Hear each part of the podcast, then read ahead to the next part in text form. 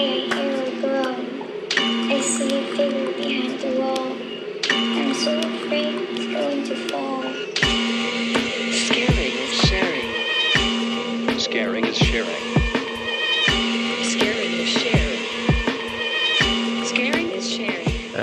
You know what time it is. Little Maniacs. It's another episode of Scaring is Sharing. Yes, the podcast where we share spooky news and frightful views with each other and you about all things horror. And sometimes things that aren't. Yeah. I mean, if you're lucky. If you're lucky, you get a window into our personalities, who we are beyond the horror movies. Although there's really not much beyond the horror movies. Truly, there isn't. At least not for us, the Scare Boys. The Scare Boys. The original Sasquatch Slim Rusk. And Brandy Jo Plambach, the Flamin' Scream Queen himself. And if you didn't know, I'm the Flamin' Scream Queen, okay? Mm-hmm. The flamiest, the screamiest, the queeniest. All good things. Happy horror days, Jeremy. Happy horror days to you too. I watched a Christmas horror film for the first time this week. Oh, what'd you watch? Because someone had posted an Instagram story featuring like one of those old ads, like from like a newspaper from the 80s called Pranks. And it had like this girl like with wide eyes, like kind of like screaming.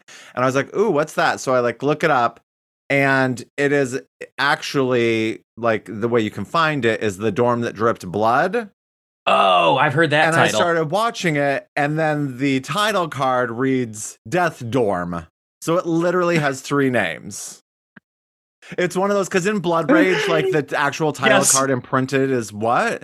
Yeah, in Blood Rage, the actual title card says Slasher, I think. Right? And then also, it's also known as a third title as well. Yeah, like but it was Terror on Lover's Lane or whatever. Yeah, it was released as Nightmare at like Shadowwood Inn or whatever. Yeah. Yes. Yep. That's so great. Like, what was up with the early 80s having like identity crises? Yeah, couldn't settle on a title. And I think all of that kind of stuff comes from distributors. Like once the movie's made, like usually it's written and or shot under a title, and then you take it out there and you want to get it, you know, into the theater market, and distributors are like, nah, I hate that title, change it. I think that's when that starts to happen. So, and that's I get that movies change names, of course. Yes. You know, but it is just the fact that it says something. Like, I would just think whatever is imprinted on the film is what you would make the box say and everything like that. But this is why usually too, like big Hollywood movie, you know, with tons of money from the Hollywood machine, they decide on that title early in, you know, while it's before it's even finished, so that the marketing, you know, team can go out and actually have, you know what they're talking about. So sure, for big movies, it's a nightmare to change title. Like once you've kind of hit one and then start production under it, they're like, nope, that's it, that's the title. So but this film is not good. It is boring. It is not good. It is all right. It is bad. So I do not 1 out of 1 does not recommend. Fun. So don't, but it's funny because it takes place like over like a Christmas break. And you see like Christmas lights from time to time, but no one ever says like as like they're leaving college, because it's like this group stays behind to like clean out this dorm before it gets like tore down or something. And no one ever says like happy holidays. Like no one ever, even though they mention that it's around Christmas at some point and you see Christmas lights, like it's never really mentioned other than peripherally. But still, I thought I saw that it was like sort of like a Christmas horror movie slasher, and I was like, oh, I'm watching lots of them that I haven't seen before, and they're mostly just not good, which is why I don't hear about them. There you go. And I saw on Instagram, I don't remember which account it was, but someone had this very gruesome clip from this movie called Christmas Cruelty. Have you heard of this film? I've heard that title too. I feel like it's like German or something. Yeah. And I guess it's like starts off very extreme. And then there's a long chunk where there's nothing happening. And just like some people getting like high and partying and stuff. And then the end gets real like brutal again. But there's like a couple instances of like rape and I'm like intrigued because the clip I saw was like wow, that's like some crazy shit right there. So kind of made me want to watch it, but we'll see. I think I have to like rent it on YouTube, but I'm like in this like vein of watching all these Christmas horror films that I've not seen before. So maybe. Okay. What about you? What have you watched? Yeah. So the main thing, we talked about this last week. Now I have watched it since. So I did watch Come and See, the war movie we were talking about last week, and it ends up in these lists with other, like, often with horror movies that are considered, you know, so disturbing. People will never even want to watch this movie, or like if you do, one time is enough. So I finally watched Come and See, which has lived in my brain since college as a pretty like, okay, this is like an intense movie that's gonna blow you away, and like, yeah, it's heavy. Like, by the time it's over, I was just like, holy shit. I think that was the only words I had. Did you watch it alone? I imagine your wife didn't want to watch that. I did, yeah. Oh, yeah. No, my wife will never want to watch this. But it is heavy. Like, the darkest of the dark. Probably, like, at times you feel like you could be watching a documentary. Because it feels so matter of fact about what it's presenting from, you know. In the short, it's set in what is now the country Belarus during World War II. Which... in the early 40s, at the start of World War II, it suffered a heavy losses from the Nazis invading. Like, that was the chunk of where they attacked the Soviet Union, as it was at the time, and then proceeded, of course, to commit a genocide against the native population that was there. And this movie is about a young boy who joins this group of partisans. He wants to join the partisans that are fighting against the Nazis. And his mom's telling him, oh, don't do it, and he goes, and then it's just nonstop. He sees like the atrocities that are going on, like the actual what this war is about. And apparently the filmmaker, that was something he wanted to do. He was a young boy during World War II, and he thought like he's a Russian filmmaker, so in the Soviet Union. And this also is true of a lot of American movies, but he said that at the time the Russian movies depicting the war were all just about how awesome the Russian partisans were, and they were like adventure films and stuff like that. And he wanted to make a movie that showed more what the real experience was like for people, where war is just awful and it's there's no relief during it. So yeah, it's heavy. I would say if you want to watch it, like read about it first, like trigger warning, because there's just so many things in it that I wouldn't want to spring on somebody that has like no knowledge of what this movie is about, or like what they're going to witness.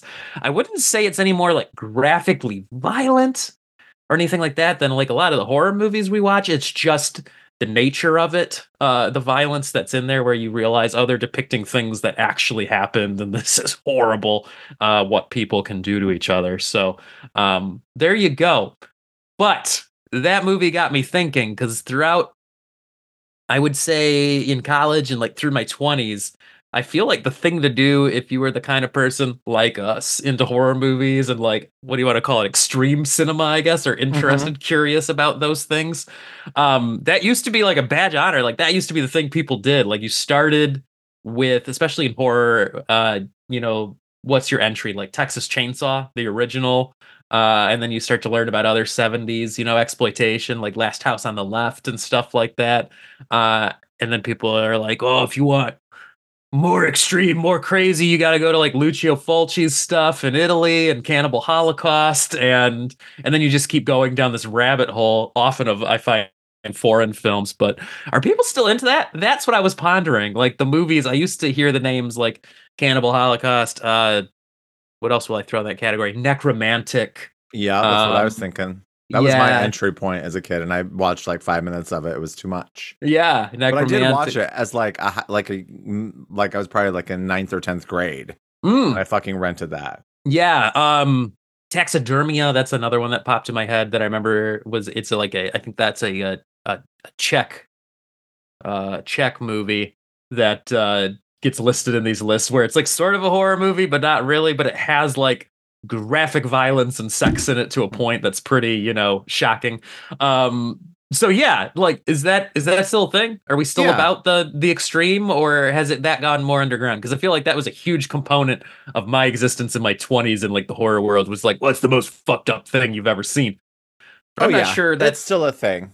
I think especially given how vast and wide the world is, I think it will always be a thing somewhere. I just think it's going to be come and go in waves and depend on your culture and whatnot. But I think it still is a thing. I think it's maybe evolved. Like, I think Gasper, whatever. Gasper Noé. Yeah. Yes. I would throw him into there too. Yes, but he's still making films. I mean, people still talk about Climax. Like just the other day, the cast of Jingle Babs, the show at the Ringwald, they were all going off about how great it was. And I was like, no. They were like, we got to watch this with you. Like someone else in the show hadn't seen it. I'm like, no. You're like, it's not my jam. But some people just love it. And oh man, it just made me so angry. Yeah. And not like because of the actions that people take. I just truly... And I've never been like... You didn't enjoy accidentally it. Dosed by a large amount of LSD unknowingly. But I still don't feel that the people in this situation would have acted like they did. Like, I thought it was all extreme for extreme's sake, which I think is a lot of what he seems to do. Yeah, this is often his thing. That is his thing. I've got some questions about Come and See. Yeah, sure. Well, first of all, I want to say, I think the theme is listen to your mom.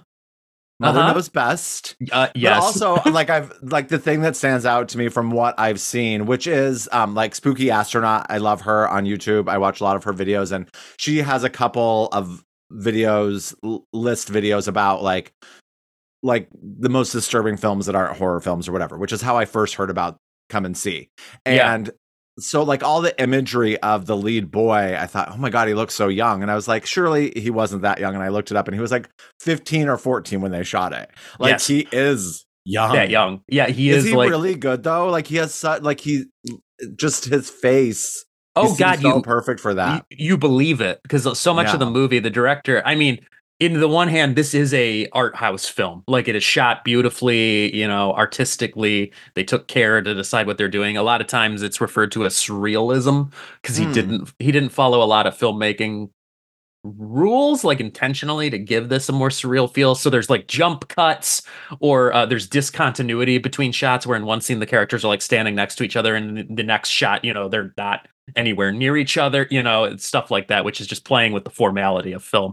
But it relies heavily on close-ups of people's faces, which I think was by design to like really drive home the, you know, humanity that's destroyed during war.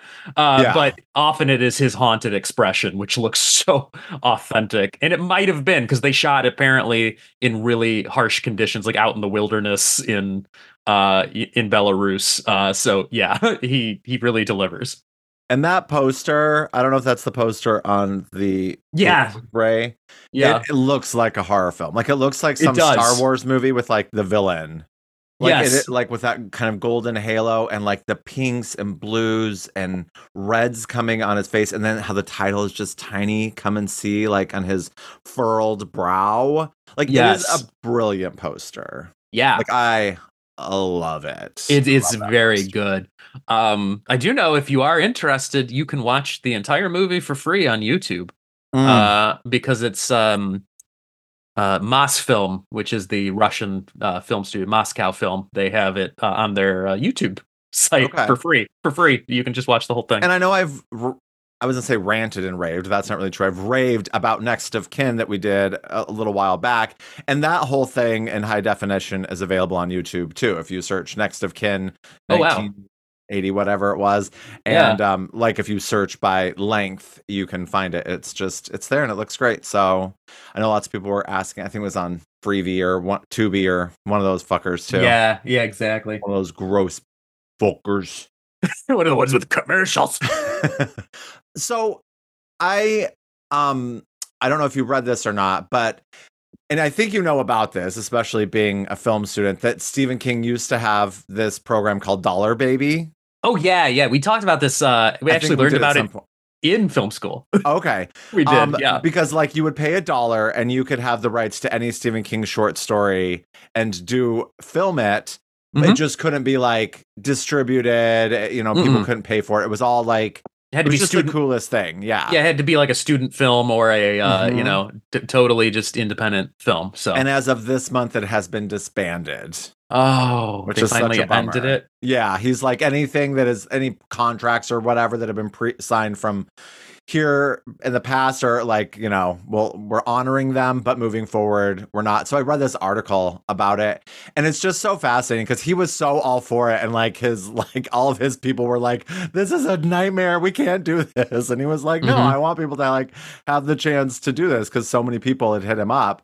And I just think that's so fucking cool. Like, I mean, I could understand that maybe legally and things like that, your people, your publicists, your lawyers, your all of that, like, could be like worried about all of the possible things that could go down. But what a cool thing. And it lasted for a long time. So yes. I just wish there was, and I bet a lot of these are probably on YouTube, because that would probably be something you could do, is put it up on YouTube. Oh, sure. You could put it anywhere. You just couldn't make money off of it, I think, was the terms of the... Because people put them in like film festivals and stuff like that. Just as long as you don't make money on it, you're you can do whatever you want with it. And the article mentioned, and I remember seeing this VHS as a kid, but I never rented it, Stephen King's Night Shift collection.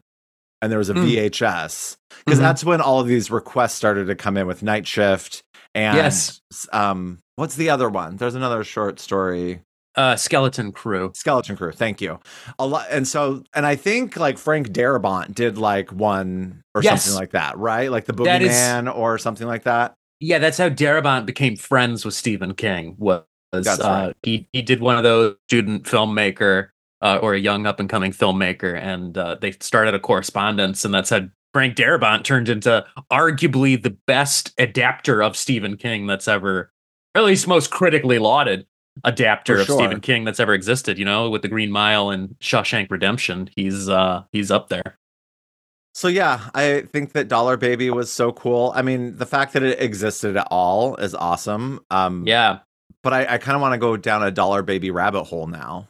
Yeah, I feel like we watched some of them in one of my film classes, but it's so hard. Like, I go back and try to remember like all the things that we ever watched or studied, and it's so hard because it was so much, and especially short films. There were so many short films we watched, and I do not remember the titles of any of them, just like the briefest snippets of them. So I think some of the Dollar Babies were in there. I just don't remember which ones now. Yeah. The other bit of fun news is that Jennifer Love Hewitt said that she would be like so down to come back to do an I Know What You Did Last Summer remake. Yeah, which sequel, which had already sort of been said. Yeah, which had already been said, but then it came out that actually, no, they hadn't secured any of the past actors. And then, and then there was chatter of whether this thing was even actually happening or not. Like, it keeps going back and forth, whether this is an active or alive or a dead project. And I don't know. I hope it happens. I think in the wake of everything that's gone down with Scream and how that's probably not going to move forward like it was, if at all, I think it would be the super smart thing to jump do. Yeah, I Know What You Did Last Summer, and like make it better, because like neither the first one's fine and fun. Of course, the Helen Shivers chase sequence is top notch. Aside from that, I don't think it's very good. Oh, yeah. No, it's the cheesy younger brother of Scream is what it is. Yeah, oh, my God. So cheesy. So I would love for someone to do a legacy sequel and make it so fucking good. Yeah. And it's possible to do that. I mean, we saw it with the Scream franchise come back and be good again. So it can be done with these 90s slashers. Yeah, so I'm holding out for a hero on that. Awesome. One other thing, I don't know if you watched it, but the good old Kill Count with James A. Janice, who we love. He did one on Too Many Cooks. Did you watch it? No, I saw the ads for it leading up to it, but I haven't watched it yet. I do want to watch it. So much in there that I didn't know. And I totally, I mean, it's a surreal little slasher short film.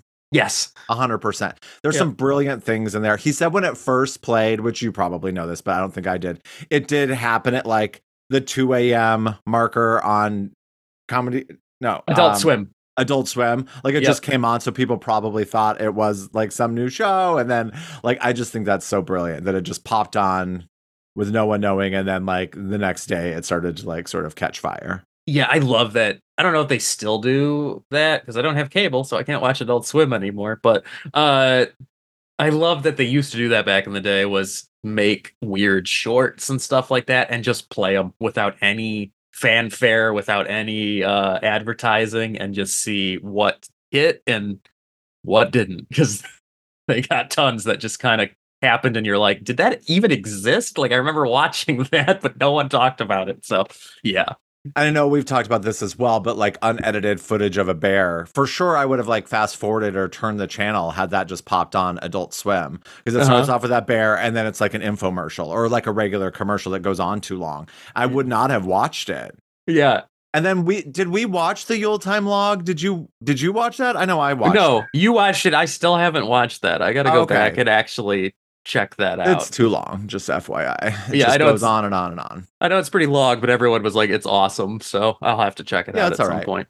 But yeah, I love Too Many Cooks and unedited footage of a bear, which it's so much darker than Too Many Cooks, but oh man, I love it. I can dig into it quite a bit.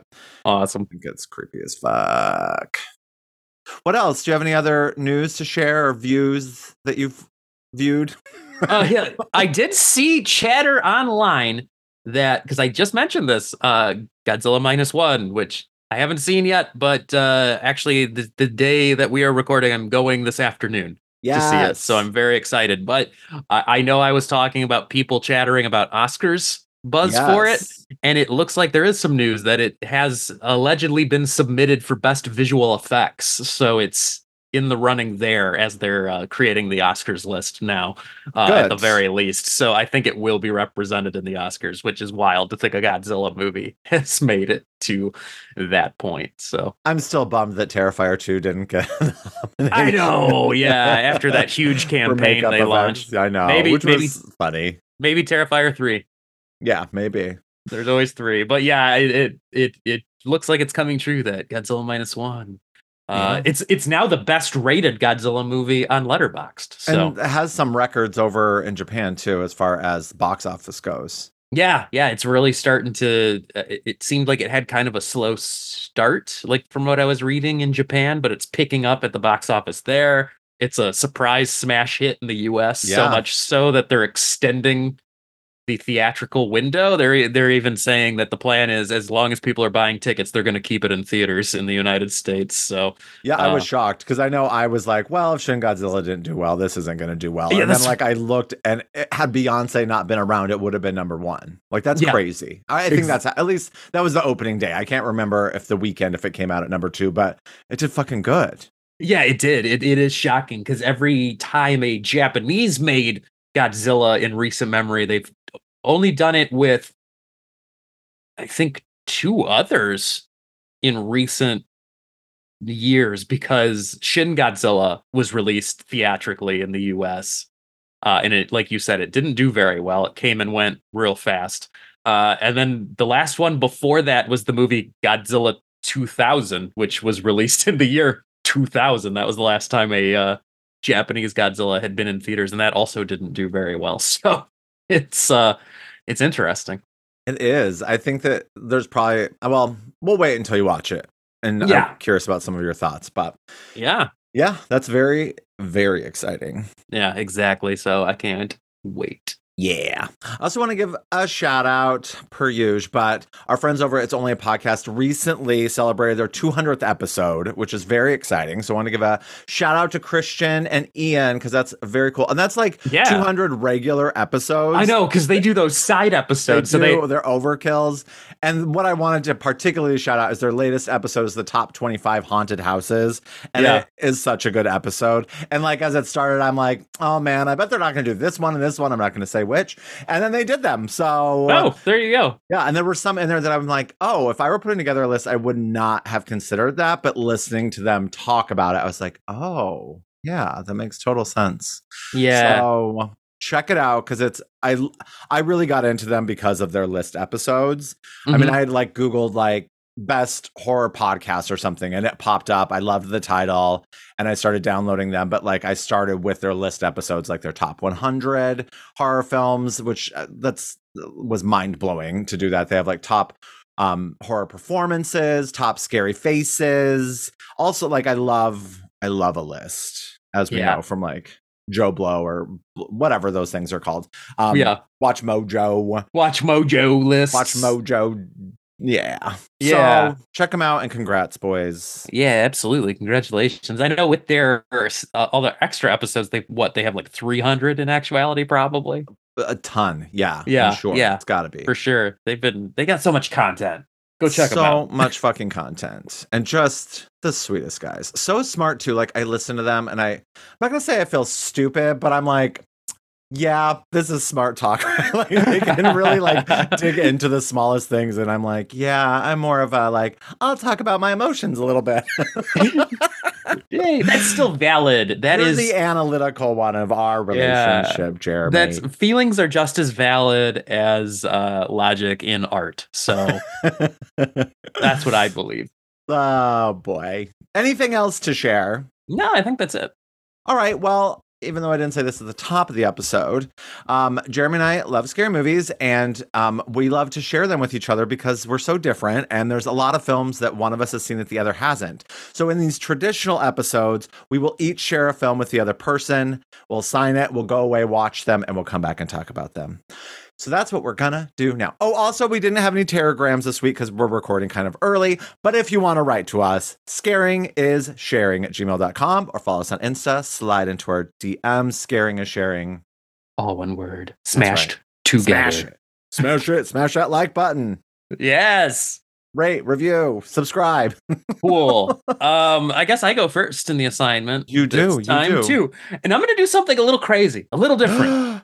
What I'm going to do is, so here's a little preamble to this. It's a movie that one of my coworkers, and she's not really like into horror movies per se, but occasionally, you know, sees one, and was like, recommended this movie to me like ages ago and was like, oh, it's this horror movie, you should do it on your show. And I kept telling her like, yeah, I want to watch that. I want to check it out. And now it's been forever. But it does have a Christmas theme, so I decided to hold back on it till around Christmas time. And so I'm going to assign us this movie that actually I've not seen the whole thing of. I watched like 10 minutes of it at one point, and it looked fun. And it's called Red Snow. Okay. And it is from the year. I want to make sure I get the year right for you. I don't think there's other movies named this. I don't know. I doubt there's probably others. But it's from 2021, directed by Sean Nicholas Lynch. So my goodness, 2021. That's so recent. I'm going to say it's a zombie film in the winter. So all havoc breaks loose, and there are zombies in a winter wonderland, and there better be a lot of red snow because we've talked about that before, that imagery. So how perfect, how suiting. Yeah. So yeah, that's what I'm gonna say. Zombie apocalypse in a winter snowscape. Cool. Let's watch this. And I'm gonna also give you a Christmas themed film, and it's because my husband mentioned he'd watch this. Oh, so cool. And your wife probably could. I'm just gonna say. Okay. And that is It's a Wonderful Knife. Yeah, cool. Okay. I mean, we've been talking about this. It's out. It's in the ether. I know it's a Christmas-based slasher movie with that title. It's got to be sort of a play off of It's a Wonderful Life. So I'm assuming it's somebody questioning like their place in life. Like, I wish I was never born. And there's a slasher out there happy to oblige people, I'm assuming. So there you go. All right. Well, let's watch him and talk about him. Sid, don't you blame the movies. Movies don't create psychos. Movies make psychos more creative.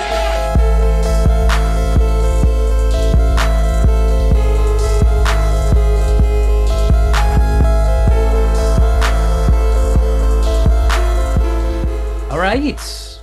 So I think my pick was up first, right? That's right. Red Snow from 2021. And on Letterboxd, the tagline is Seasons Bleedings, which a character even says in the movie. So, but we'll get to that. And the description is a struggling vampire romance novelist must defend herself against real life vampires during Christmas in Lake Tahoe. That's it. That's it. That's the description, which is pretty much a good summary of what happens, really. Yeah. So this movie started the other night. I tried to start watching it, and like the first 5 minutes, I was like, oh dear God, help me. Why? And then I turned it off because I couldn't stand it. Uh-huh. And I went away and watched other things. And then yesterday I was like, fine, I'll watch it. And it definitely, like, I feel like once I started to look at it like a Lifetime movie, like a Lifetime Christmas movie, but then with vampires, it improved greatly. I just at first thought it was just like a really bad low budget movie, which it is. All of those things. Honestly, it is. Yeah. But it is like self-aware. Yeah. And it's not without its charm. 100%. It really grew on me. Not to say, like, it grew on me. And then, like, there's a certain point where I'm sort of like, okay, I don't love this as much, like certain aspects, which I'm sure we'll get to. But I was surprised that I ended up liking as much as I hated it when I initially started it and thought, why did Jeremy do this to me again? Yes. And I was like, why did I do this to myself? Why did I go with just a blind rando recommendation here? But I think it worked out because, much like you, as I was watching it, I was like, oh my God. So, like, keep saying, like, straight up, this thing is like community theater level acting throughout. At best, that might even be an insult to community theater, some of the performances in this. I don't know about that. Okay. Community theater's strong enough to take it. It's definitely low budget. It feels a lot like a movie where the director, and I believe the writer as well of it, was just like, I wrote a thing, let's just make it. Like, that's what this feels like. Like, so kudos there, props there, because making a movie is the hardest frickin' thing you can do. Making a feature film and actually completing it. So they did it. Awesome. And it was, as it went along, it has its ups and downs. The acting's not great.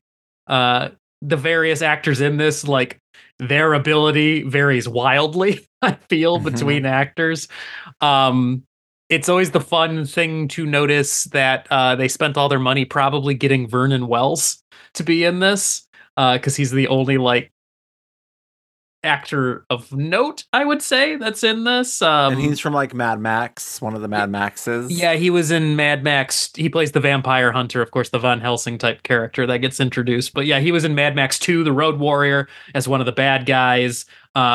He was the villain, one of the villains in the movie Commando, opposite Arnold Schwarzenegger. So he's kind of like an 80s action, you know, guy.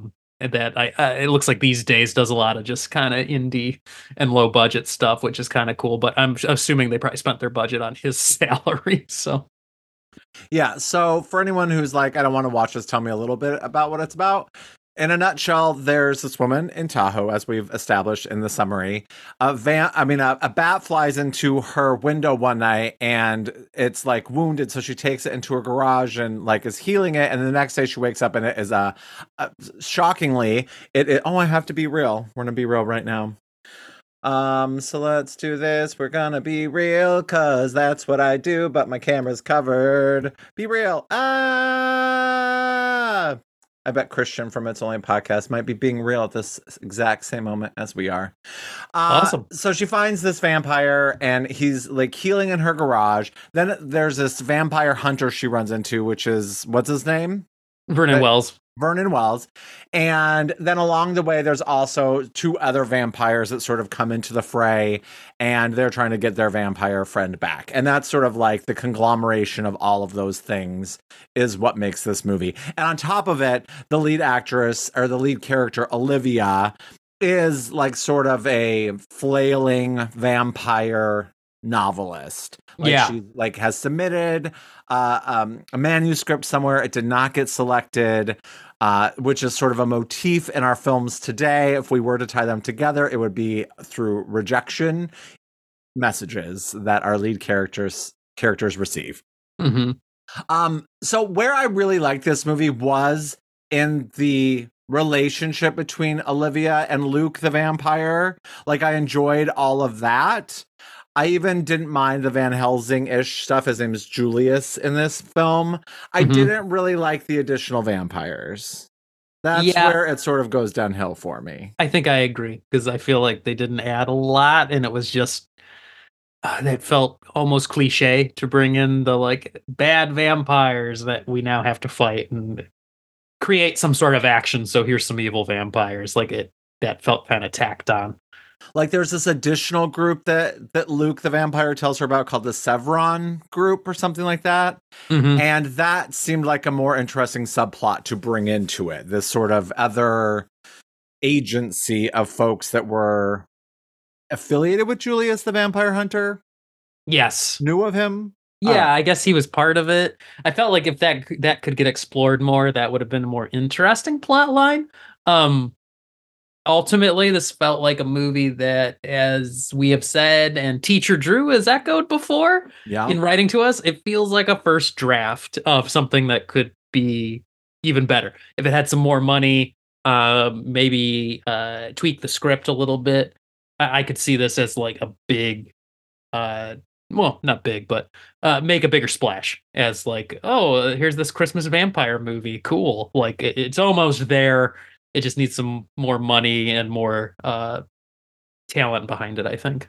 And I know I said a Lifetime movie. I really meant a Hallmark movie. Like, cheesy. Yeah.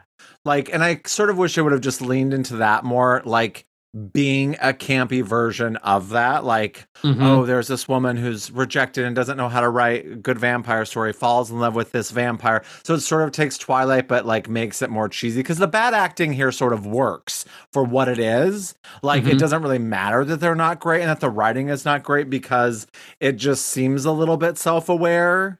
And the production value is not great, but they don't use CGI, which is also a nice thing. Like it seems like all the effects are actually, I did read that all the effects are practical. So there's like some blood, there's a little bit of violence, and all of that is not bad CGI, which can always appreciate that. Absolutely. There's a cool gore gag in the last act of the movie that I was surprised when they did it, where I was sitting there thinking, whoa, I didn't think they had the money to pull that off from what I'm seeing so far budget wise in this thing. And then they do that and you're like, oh, okay, cool. They still pulled off some neat gore gags in there for with what little I'm sure they had to work with. See, on both of our films today, I sort of have like ideas on how I think the story could have been better, but they're just ideas, you know. I haven't fleshed this out. I haven't written a screenplay, so I mean, I know it's not easy, and it's not just about the person writing a screenplay and it getting made. Like it's about people with the money wanting things to go a certain way. I know a lot of the time, but I feel like, if you take out the additional vampires in this film and you have this sort of Van Helsing character that's like in from the get-go looking for this vampire that she's hiding in her garage and she doesn't want to tell him because she thinks he's kind of hot. And, you know, she sort of has this like interesting relationship with Luke, the vampire. Like, I feel like it would have been the much more interesting story if the Van Helsing character was also in love with the vampire. Oh, like you think he's hunting him, but really he's in love with him too and wants him back because he loves him. Yeah, and there like, you go. It could have been this like twisted love triangle. Oh, and then you are in Lifetime movie territory. 100%, yeah. But then it subverts that, like what he's hunting him for. Mm-hmm. And also, like, there's this whole scene where she's, you know, because she writes novels, or at least this one novel about vampires, like, there's this whole situation where she's, like, asking him about the vampire tropes, and he's telling her, like, yes, that exists. No, that isn't really how it is. And it would have been more, it could have been done in a more creative way. Like she brings him a spaghetti meal full of garlic and he just eats it up, like as opposed to being like, what about garlic? And he's like, oh no, that doesn't bother us or whatever. Like she goes through all the tropes, and it just would have been a little more fun had she like come in scared of him with crosses and he was like, ooh, let me wear one or whatever. I don't know, I don't fucking know. Those aren't good ideas, but just not run through a list of them and him just say this or that or this or that, you know? Yeah, and I did find it kind of disappointing that he mentions how sunlight doesn't kill them, but it is uncomfortable. And then he says, oh, it's like being kicked in the balls repeatedly. But later when they put it into action, like she drags the one bad vampire out into the sunlight And he just kind of like looks around like, ah, my eyes hurt. Like there's nothing. I feel like you could have done something interesting there to represent it other than him just being like blinking like he needs sunglasses. Mm-hmm. I did like the idea, like how they say meet cute, but here it could be like M-E-A-T cute. Mm-hmm. Like that could be like in the tagline. Yeah. Something about a new kind of meat cute. Since there's a lot of meat and blood in it. And I also really loved, like, because he is naked when he comes to, and he's no longer a bat, but rather the wounded vampire. He's naked. And so she's like her mom has like died or something, and she's staying in her mom's like Lake Tahoe house or something. And the only clothes she has for him are her mom's clothes. So that's what he wears. And that is one of the most adorable and like charming things about this movie is him wearing a shirt that says like #1 mom or whatever. Yeah. Like that is like, that's so cute and such a fun, like, yeah, I don't know, like a twist, like a variation on like the vampire dressed in all black leather. Like here he is in like, you know, a caftan and that, like mom shirt and things like that. Like it's such a fun subversion on what you think of how vampires should look. Yeah. As opposed to having a cape, he's wearing like a house coat the entire time, and just he's like wearing your grandma's clothes. It's just amazing, and definitely one of the most charming parts of this. They also, he brings up the notion that once you become a vampire, you forget about what your life was like before you were a vampire. Mm-hmm. And I thought for sure we were going to get back into that, like whether she's turned into a vampire and she does remember. And he's like, oh, I wanted to tell you that so that you wanted to become a vampire so that like, you know, so that you'd forget the life you had of being a rejected novelist or whatever. Like, I thought there'd be something more with that would flesh that idea out, which is a little bit different than any sort of vampire tale we know of. Like, they always seem to remember what they were like before, you know, if they were a turned vampire, as he mentions. Yeah. But yeah, I was shocked that I enjoyed it as much as I did. It is like 80 minutes. It still feels like it's a little too long, but again, I can imagine some producer somewhere is like, it has to be at least 80 minutes. Probably. I hate the poster. Yeah. The title's fine because I love the idea of blood and snow. And we do get that like in the beginning. But I the poster's just got awful. Like I wish it was just more of like a cheesy riff on like the Twilight poster. Yeah. Yeah, the poster we have screams of just straight-to-video clip art. It did remind me, we did this play called Speech and Debate forever ago, like many, many moons ago, over 10 years ago. And the lead actress in it, Katie, who I've not seen her probably since then, she also wrote gay vampire fiction. Like not lesbian, like gay men as vampire fiction. And her handle or her pseudonym was Jane Bled, like Jane Doe, but and bled like I bled out.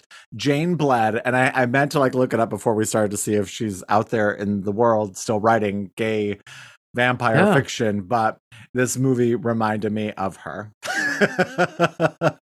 Does she have a vampire in her garage that she's giving advice from? She did. Maybe she wrote this. Maybe she is really that writer director, and it's just another pseudonym. Could be. I think this was like his first full length film. I think I read somewhere. So it'll be interesting to see what happens from here. But yeah, I would imagine this was made during the pandemic or something. Like since it came out in 2021. I think so. I think it was. But let me say this. I've watched a lot of bad Christmas horror movies in the last couple of weeks. This is not one of them. It is a good bad. It is somewhat self-aware. You can have a little bit of fun with it as long as you're not like, I want to watch something scary or I want to watch something super well produced, you know, like with a big budget. Like it isn't those things, but it can be a little bit fun. Yeah, ultimately, when it was over, I sat there thinking, this feels like a really good student film. Like, it feels like the quality of what I was used to watching in my film classes, but clearly the director has talent because, you know, it came out as a cohesive thing. as opposed to just being a mess like so many student films can be. So yeah, it felt like a really good student film is what we're looking at. So I think it could be a good indicator of this guy going on to do some other cool stuff. And I liked the lead actress, Denise Cisneros. Mm-hmm. She in the movie, and I imagine probably in real life, is Latinx, and I enjoy that. Oh yeah, it says that she is a first generation Mexican American, so we love that. She has just like the biggest doe eyes in the entire world. So yeah, she's really, I think, lovely, and yeah, I enjoyed her very much. I think she carries it the entire thing, and it's. They lucked out getting a lead actor who she's probably one of the best actors in this thing. So yeah, the guy who plays Luke is kind of, I'm not going to say bizarre, but he's unique looking, but he definitely fits a sort of Edward from mm-hmm. Twilight sort of vibe, not like dark like him, like he's a blonde guy. Mm-hmm. But yeah, so yes, pleasantly surprised with this film. Just wish it could have leaned a little bit more into everything that I think it was going for. But again, who knows where the people with the money were like, no, it needs to be more of this and we need more vampires or whatever. Yeah, more but of I this, could have gone less with of a that. Singular vampire and had some more fun with their relationship. Maybe turn her into a vampire, like whatever. Mm-hmm. Like, would have been, I could have gone with some different directions with it. But overall, not too shabby. Yeah, fun surprise, ultimately. Yeah, if you make it through the beginning where you're like, oh my gosh, this thing is so low budget and cheesy, but as it works its magic, I found myself highly amused. So, agreed. Unless you have anything else to add, I guess let's rate this thing. I have nothing more to add. So out of 5 candy elves... How many what the do you fuck give is it? A candy elf? Best line in this film, for sure. Yeah, best line. How many do you give it? I give it 3 candy elves. Me too. I was teetering on the brink of going slightly less, but I was like, no, this thing made me laugh out loud too many times. So again, as we said last episode, in the spirit of giving, in the spirit of the season, I'll give it a decent score. So yep, and there you have a... Scare of approval. Surprise scare of approval. That's right. All right. Well, let's move on to the film that I gave you, which is It's a Wonderful Knife from this year, only weeks ago, came out upon the Shudder. Directed by Tyler McIntyre, the tagline on Letterboxd is, "This Christmas, your wishes will come true, and your nightmares too." Winnie's life is less than wonderful 1 year after saving her town from a psychotic killer on Christmas Eve. When she wishes she was never born, she finds herself magically transported to a nightmarish parallel universe. With the murderous maniac now back, she must team up with a misfit to identify the culprit and get back to her own reality. So, Jeremy, what did you think of It's a Wonderful Knife? I thought it was cute. Meat cute. Yeah, that was my main thought. I was like, I liked all the kids in this. They seemed fun. You know, it's a slasher twist on It's a Wonderful Life. Just this was another one I was pleasantly surprised, because as it started going, this felt like it could go, you know, south quickly. As a like, all right, went straight to streaming. It's just this quick, you know, indie kind of movie that got released, but I rather enjoyed it. One of my big takeaways from it, though, was I would have loved to have seen this as a double feature, like at the theater with Thanksgiving. Like that's what I kept thinking, was like this would have been awesome to have like Thanksgiving and It's a Wonderful Knife. If anyone out there is programming double features, do that for the holidays, because they just feel like, ooh, they fit nicely together as these fun holiday themed slasher movies, just quick and simple and cheap and easy. And I really love the idea of, because there's so many holiday themed slasher movies. Okay, bear with me for a second. And everyone's trying to rip off Halloween. Yeah, but Halloween, you know, Michael Myers is such an iconic character design. Eddie fits because he's wearing a Halloween costume for a movie set on Halloween. so many of these holiday slasher movies, like, they don't even try to do a gimmick. Like, look at Blood Rage. It's set on Thanksgiving and it's just a guy killing people, like, not even in a costume.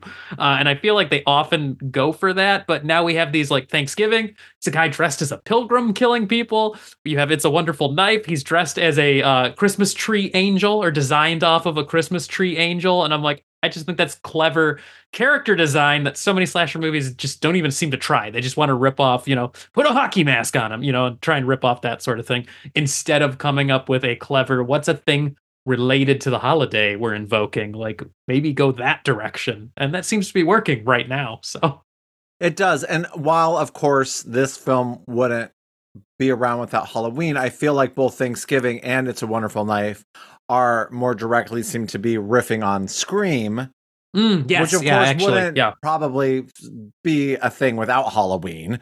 Yep. But it is a little bit more of, even though here it's not as much as in Thanksgiving, but that's sort of like, who's the killer behind the mask? Mm-hmm. Whereas Halloween, we know from the get-go who it is. And here, more so in Thanksgiving, it's a little bit more of that mystery, right? Yeah. So watching this a second time, it flew by pretty much for me the second time, which, like our previous film, this is 87 minutes. So we're talking under an hour and a half, especially like pre-credits. But the thing that really stood out to me the second time is I don't fully love and get behind the transporting into the alternate dimension. Like here, she unmasks, the killer comes to a party and kills a bunch of people at this party, and then she kills the killer. We find out who the killer is, and then we jump to a year later, and her life is bad now because her parents love her brother more, and because the killer's brother bullies her into, you killed, you know, my brother.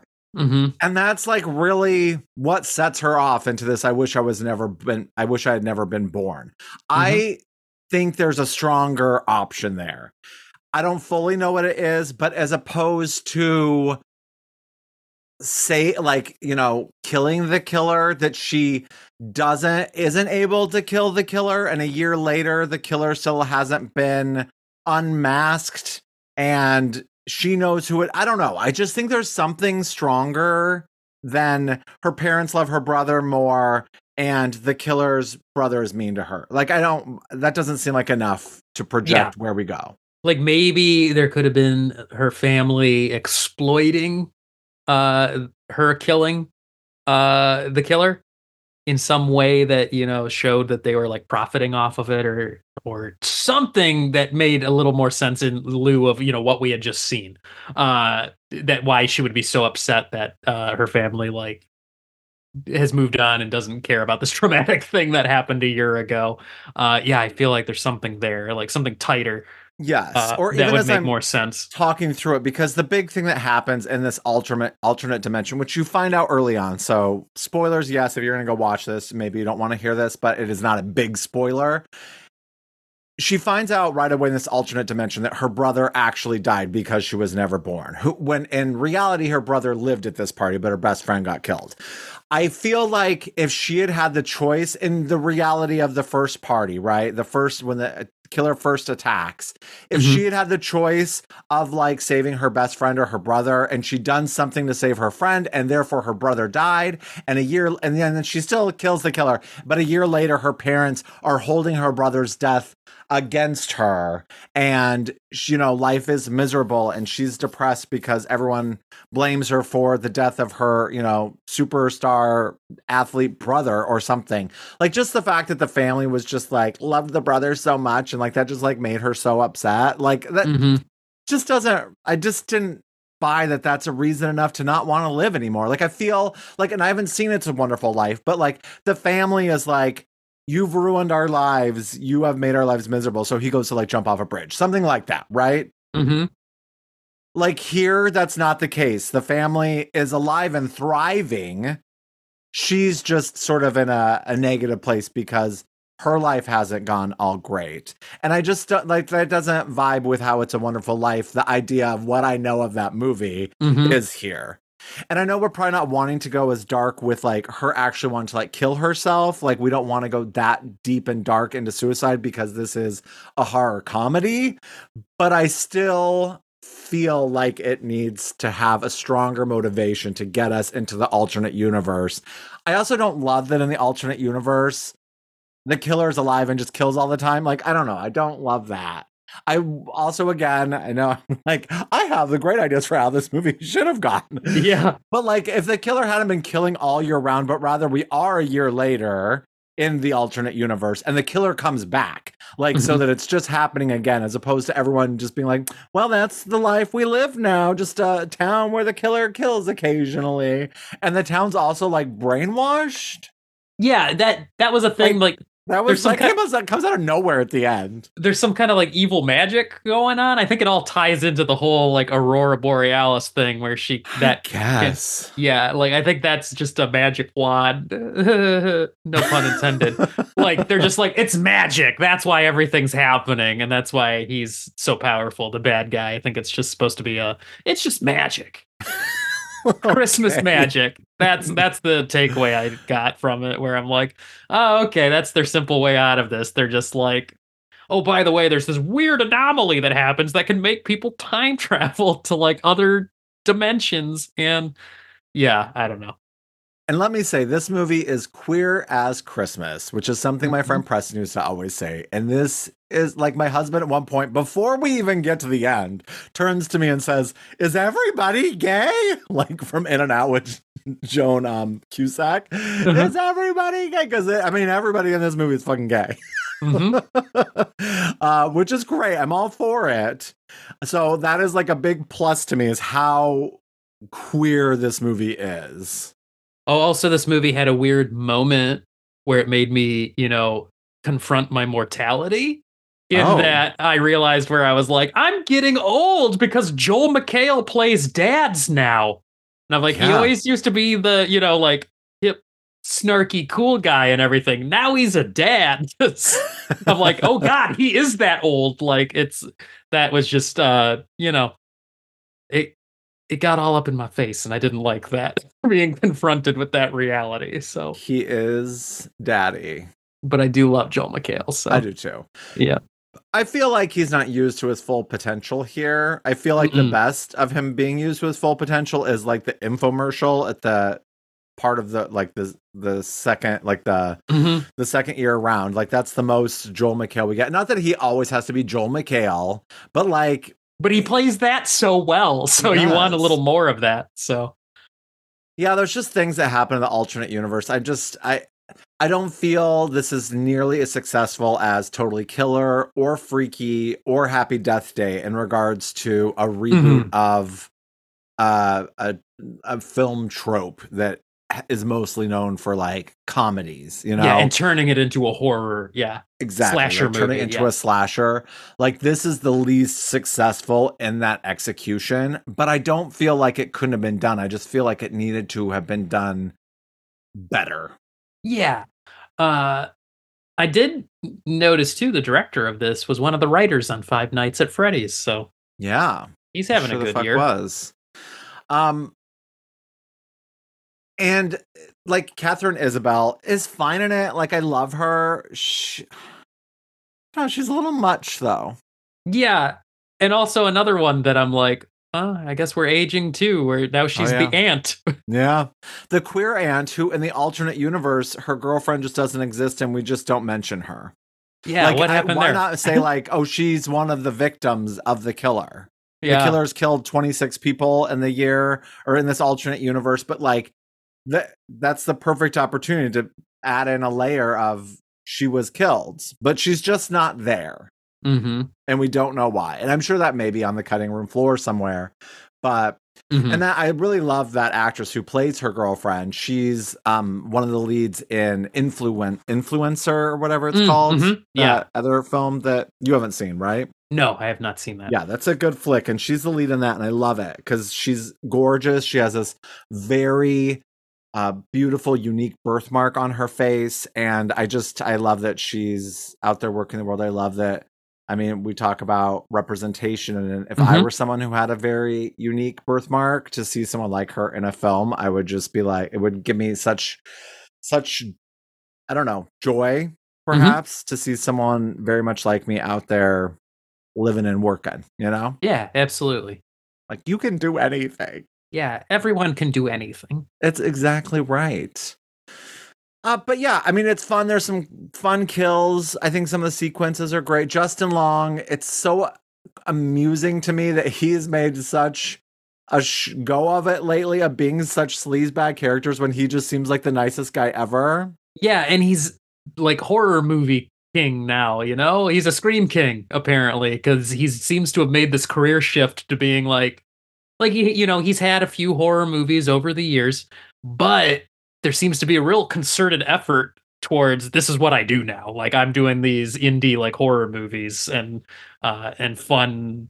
Like, this year he was in Goosebumps on Disney, one of the leads in that, and this movie, and just last year or 2 years ago, Barbarian. So it's like, yeah, keep him coming. And he works it. And I really like the lead girl, Jane Whittup. I think she's great as Winnie. The second sort of lead, Jess McLeod or McLeod. Mm. She plays Bernie / weirdo, as they call her a lot of the time. She's very much Willow from Buffy. Like, a very Willow character. Like, that character wouldn't exist without Willow, for sure. For sure. And I liked Bernie. And I liked Willow, because that's the type I fell into in high school. Sure, yeah. I was a weird kid, so I like these characters. Yeah, and I liked her. I, like, again, a little less like, second go around, but I really like Winnie. And so, yeah, overall, again, it's like I felt some more harsh criticisms come into play my second go around. But I still think it's a good movie, and I would watch it again and recommend it to people. Oh, absolutely. And I love the character design for the killer. Like, it's just cool. And I think it's understated, but unique enough at the same time, which is like the perfect balance, I think, for a slasher movie villain, because you want it to be memorable, but not too complicated or over the top, in that then it becomes silly. So, yep. I agree. I'm still confused how the mask works, like, just in regards to how you see through it. But I know that masks like that exist. Yeah. So similar to that. Like, I think you see them in like The Purge and shit like that. Yeah. It's like a plexiglass or sort of. Yeah. But like, how do I fucking see through it? That's what I'm confused by. It's like one way tinted. Okay. I think. Say so. Sure. Do you have anything else to say about It's a Wonderful Knife? No, I think that's it. Great title, also, by the way. Yeah, the title. I was going to say, also, the title is just phenomenal. Was it built around that title? I bet it was. It has to be, because you say that and you're like, that's awesome.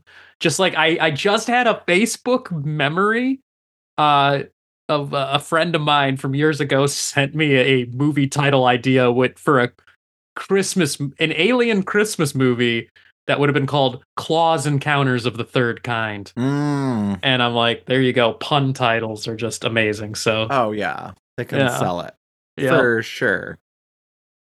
All right. Well, out of